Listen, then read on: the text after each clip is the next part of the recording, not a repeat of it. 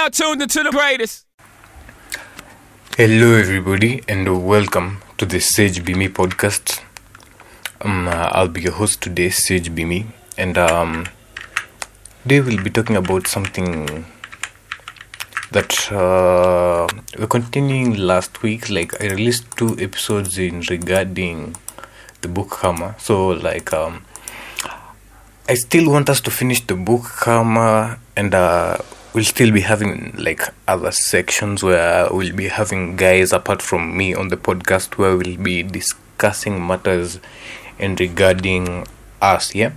Like um, questions that we talk about but really never get to hear or have those conversations. But um, on today's episode um, we'll be to- we'll be causing uh, oh my goodness we'll be talking about the cause of an ease and disease. That rhymed. An ease and disease. Anyways, um, guys, welcome to the Sage Be Me podcast. I'll be your host today, and uh, we are on common. So, on the causes of an ease and disease, um, Sadhguru talks about how in most human beings, karma has its own levels of complexity. And uh, in our current society, not many people like have a devoted part to like physical action. And this makes it hard for guys like um, to get rid or work out their karma. So um and uh, since you you don't do like physical acts and uh, you don't express yourself emotionally like many people don't express their self emotionally in the sense that you can't laugh out loud. It's considered non-gentle or unladylike. You can't cry out loud. It is seen as unrefined and indecorous. So we've set up rules out there that deeply res- restricts ourselves. Like this is a culture that restricts ourselves, yeah. And um, in this sense, that we have this brings out that the allotted karma is uh, is not worked at all, yeah. So um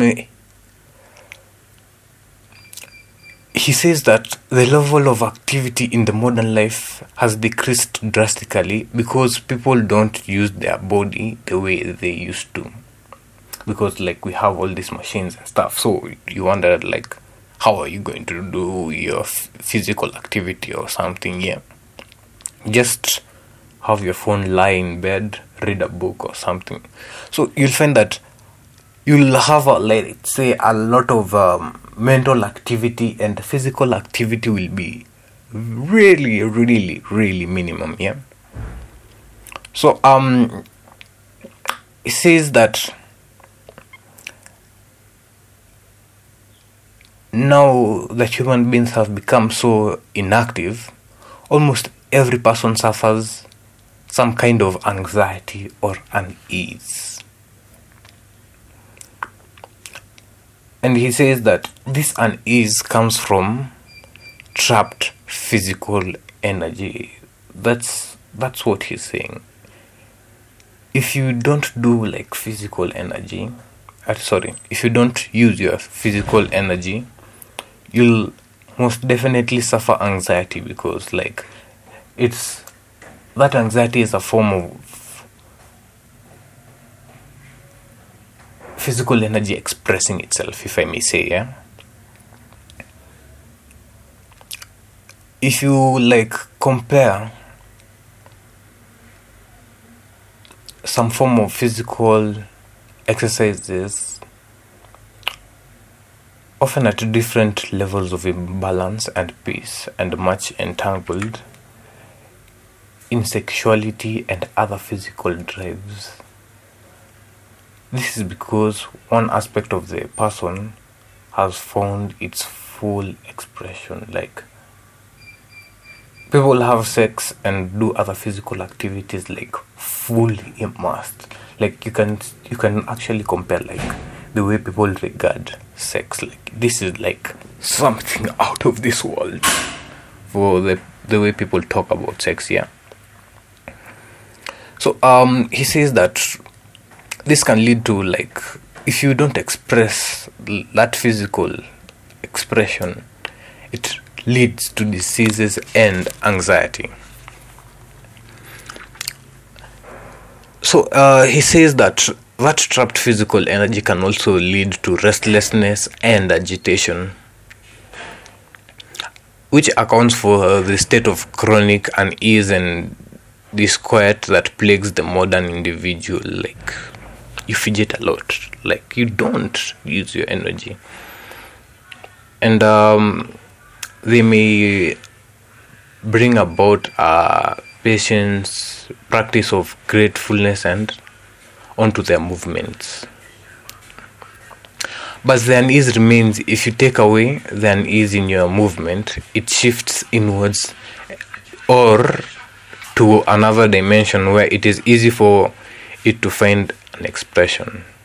In other words, what he's saying is it will build into your energy in time to disquiet on the level of energy manifests a disease. Like it takes if you don't do like physical activity the the the slow step by step process it's like a slow burn where you get a chronic disease yeah so he goes ahead and tells us on how in the Isha yoga center he makes people like do like intense physical activity.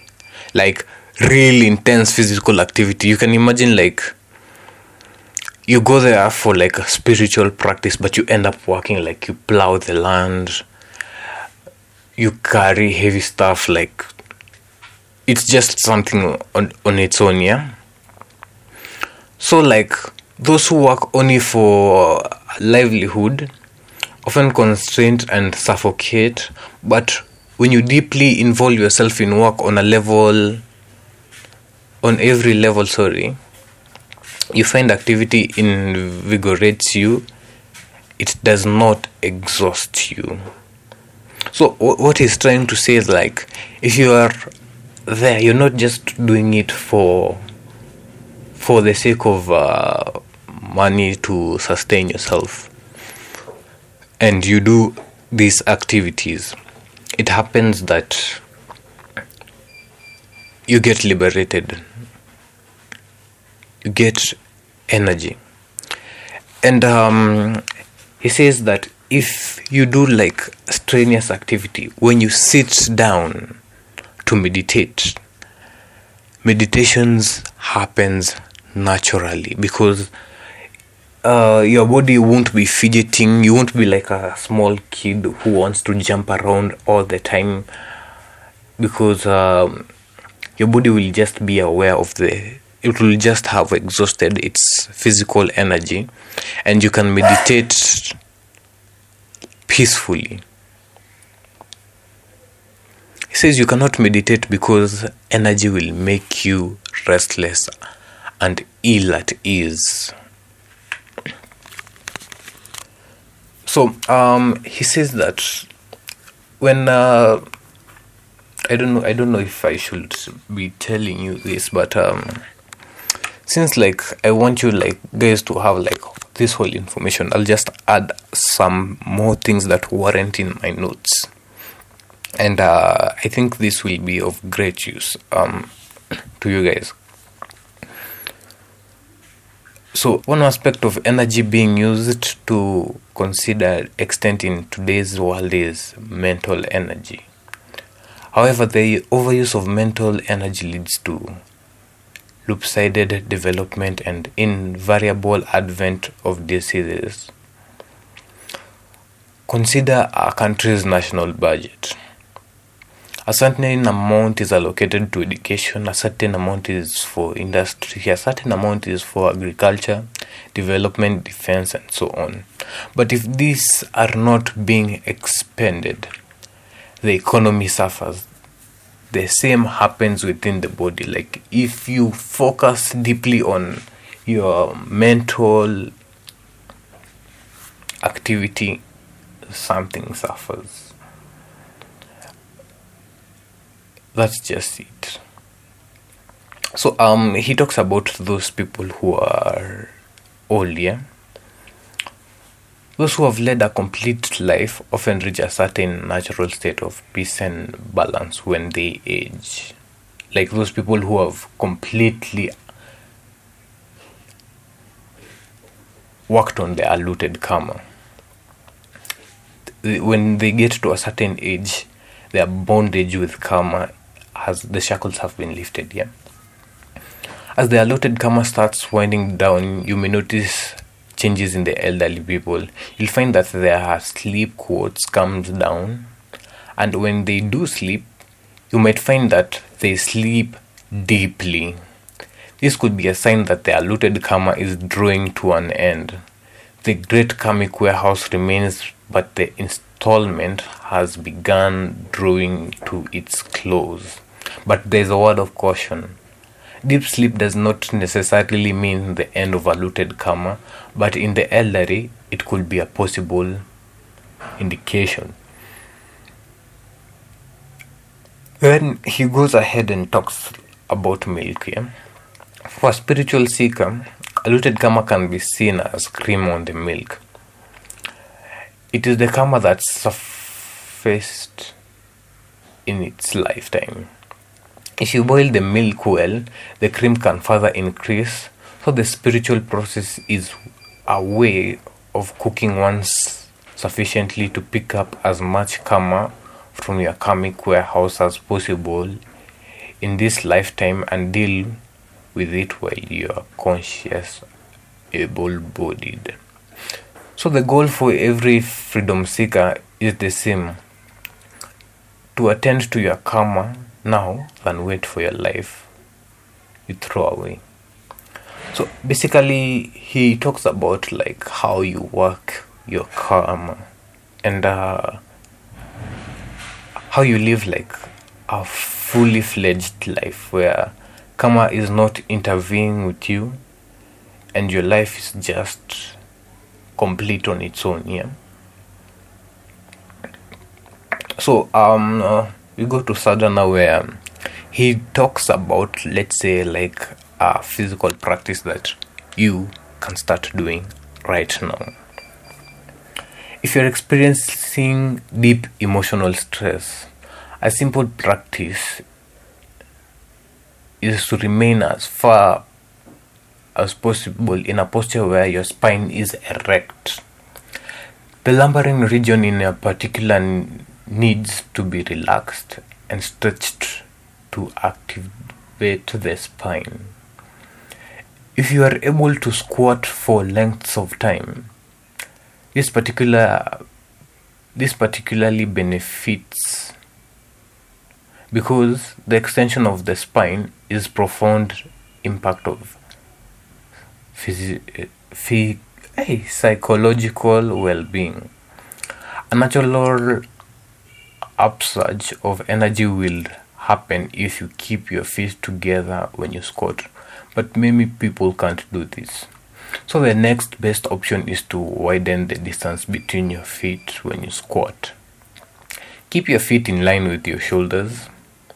Make sure your feet are firmly upon the ground. This is not just an exercise. The spine is not merely a collection of bones. It is very basis of communication and perception within the human system.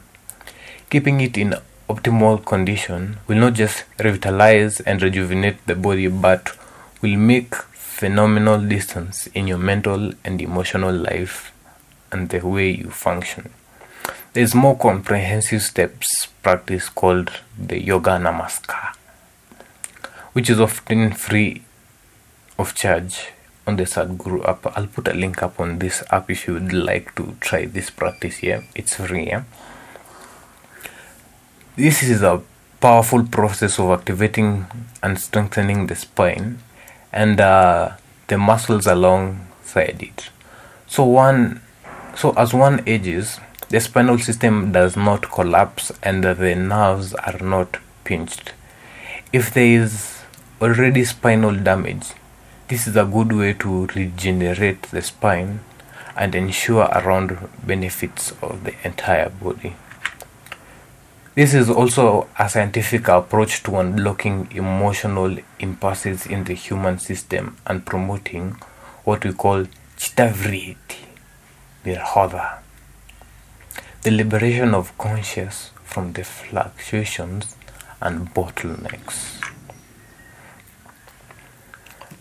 That's basically a small step that you can do, especially if you're like really emotionally restless emotionally stressed even restless yeah like stress restlessness anxious. Just try and do out of that practice to bring your your body at ease anyways um that's all for today folks um i'm supposed to like edit this out and put other content like you guys have been uh, waiting for anonymous and eyes content and uh, there's more to come, like really more, and uh, we'll also be having other people around. Anyways, welcome to the Sage Be Me podcast.